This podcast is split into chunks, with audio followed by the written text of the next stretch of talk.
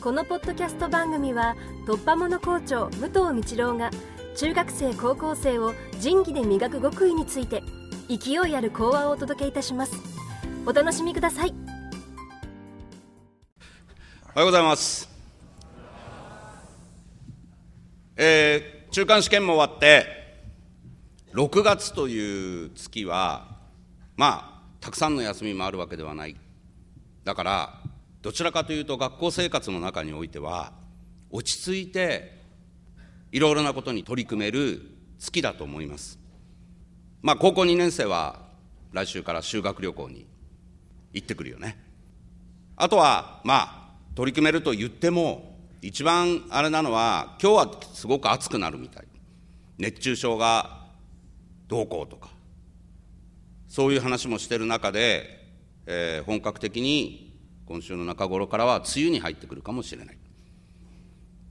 まあ、梅雨っていうと、どちらかというと、気持ちは、そこで自分の気持ちを前向きにしていくっていうのは難しい。こういうことはたくさんあると思うよね。去年の高校朝礼で、まあ、高一はわからない。でも、高2、高3の職には話したのは、今の日の出は、今日は朝何時だと思います ?4 時26分だ。4時26分には太陽が上がってるんだ。何時に起きた？ってことを考えたときに、朝活をした方がいいんじゃないかと。朝早く起きて、一日の体調を整えて、ちょっと梅雨っぽいジメジメしたところを吹き飛ばしていったらどうだと。こういう話を、えー、したと思います。まあそれもあの参考にしてもらえたらなというふうに思うんですけど、今日もう一つ話をしようと思ってるのは、今日は6月4日です。何の日だかわかる？虫歯予防デーって言ったやつは、昭和33年以前に生まれてるやつだな。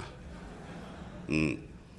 あの、厚生労働省っていうのかな、今ね。文部科学省、それから日本歯科医師会の方から、6月4日、6月4日は、歯と口の衛生習慣というのをえー、平成23年度からちょっといろいろ入れ替わってるんだけど、なってます。先生の頃は6月4日は虫歯の日とか言ってね。うん、言ってたんだけれども、今はね、11月8日がいい歯の日なんだって。何でも言うね。まあ、そんなことなんだけれども、今日みんなに話をしたのは、小学校じゃないのに、歯の話かよって思うかもしれないけど、まだお母さんに仕上げ磨きしてもらってるやつ手あげろ。さすがにいないか。うん、いいよいいよ。いや、これね、あのー、この間、健康診断がありました。で、歯も見てもらったと思います。ね。で、去年よりも今年の方が若干、その虫歯になってる人は、えー、少なかった。いうようなことも言われました。だけどまあ、誤差のうちだと思います。ね。で、今日先生が、えー、話をしたいことは、一つです。歯を磨け。つまり、歯を大事にしろ。先生たちはいつまで生きるかなと思ったときに、多分、70、80とかね、かもしれない。でも君たちは、100歳まで生きるとなると、今君たちの歯を100歳まで元気に持たせなきゃいけない。健康は物を噛んだりしたりするときに自分の歯でどのぐらいそれをね、続けられるかっていうことが大きいと言われてます。だとするならば、歯を磨く。なんとなく、高校生がお昼ご飯食べた後、流しがね、そんなあるかどうかわかんないけど、歯を磨いてるのをあんまり見たことないね。先生たちは一生懸命磨いてますよ。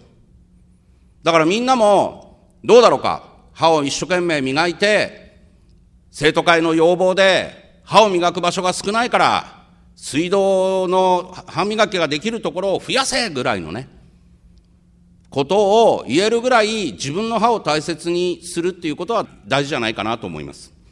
もう一つ、これもあると思うんだけれども、文化的に水準の高い国っていうのは、やっぱり歯は綺麗だと思う。気がつかないかもしれないけれども、今、歯周病であるとか、歯のことに対してケアをするっていうのが、一つのやっぱりね、まあ成人してからにもなるんだろうけれども、いろいろなところで、まあ指数として、その人を評価するものに入ってこないとも限らない。だから、仕上げ磨きなんていうね、ふざけたことを話したけれども、高校生に、だから、なおさら自分の健康なり自分のことを歯からもう一度見つめ直して、最後まで、ね、100歳までもっといいんだよ。だけど、そこまで自分の歯でものを食べて、えー、いけるように、歯についてもう一度考える機会にしたらどうだろうかというのが今日の先生のお話です。1ヶ月間、梅雨じめじめしたり、なんなりすることもあるかもしれない。気の持ちようで、だいぶ違ってくるところもあるかもしれない。無理して、一生懸命頑張らなくてもいいけれども、こういうふうにやったら自分の気持ちを前に向けられるかもしれないと思ったら、その努力をしたらどうだろうか。朝早く起きるもよし、歯を磨くもよし、そういうことを、えー、ヒントとして考えてくれたらなというふうに思っています。今日の私のお話は以上です。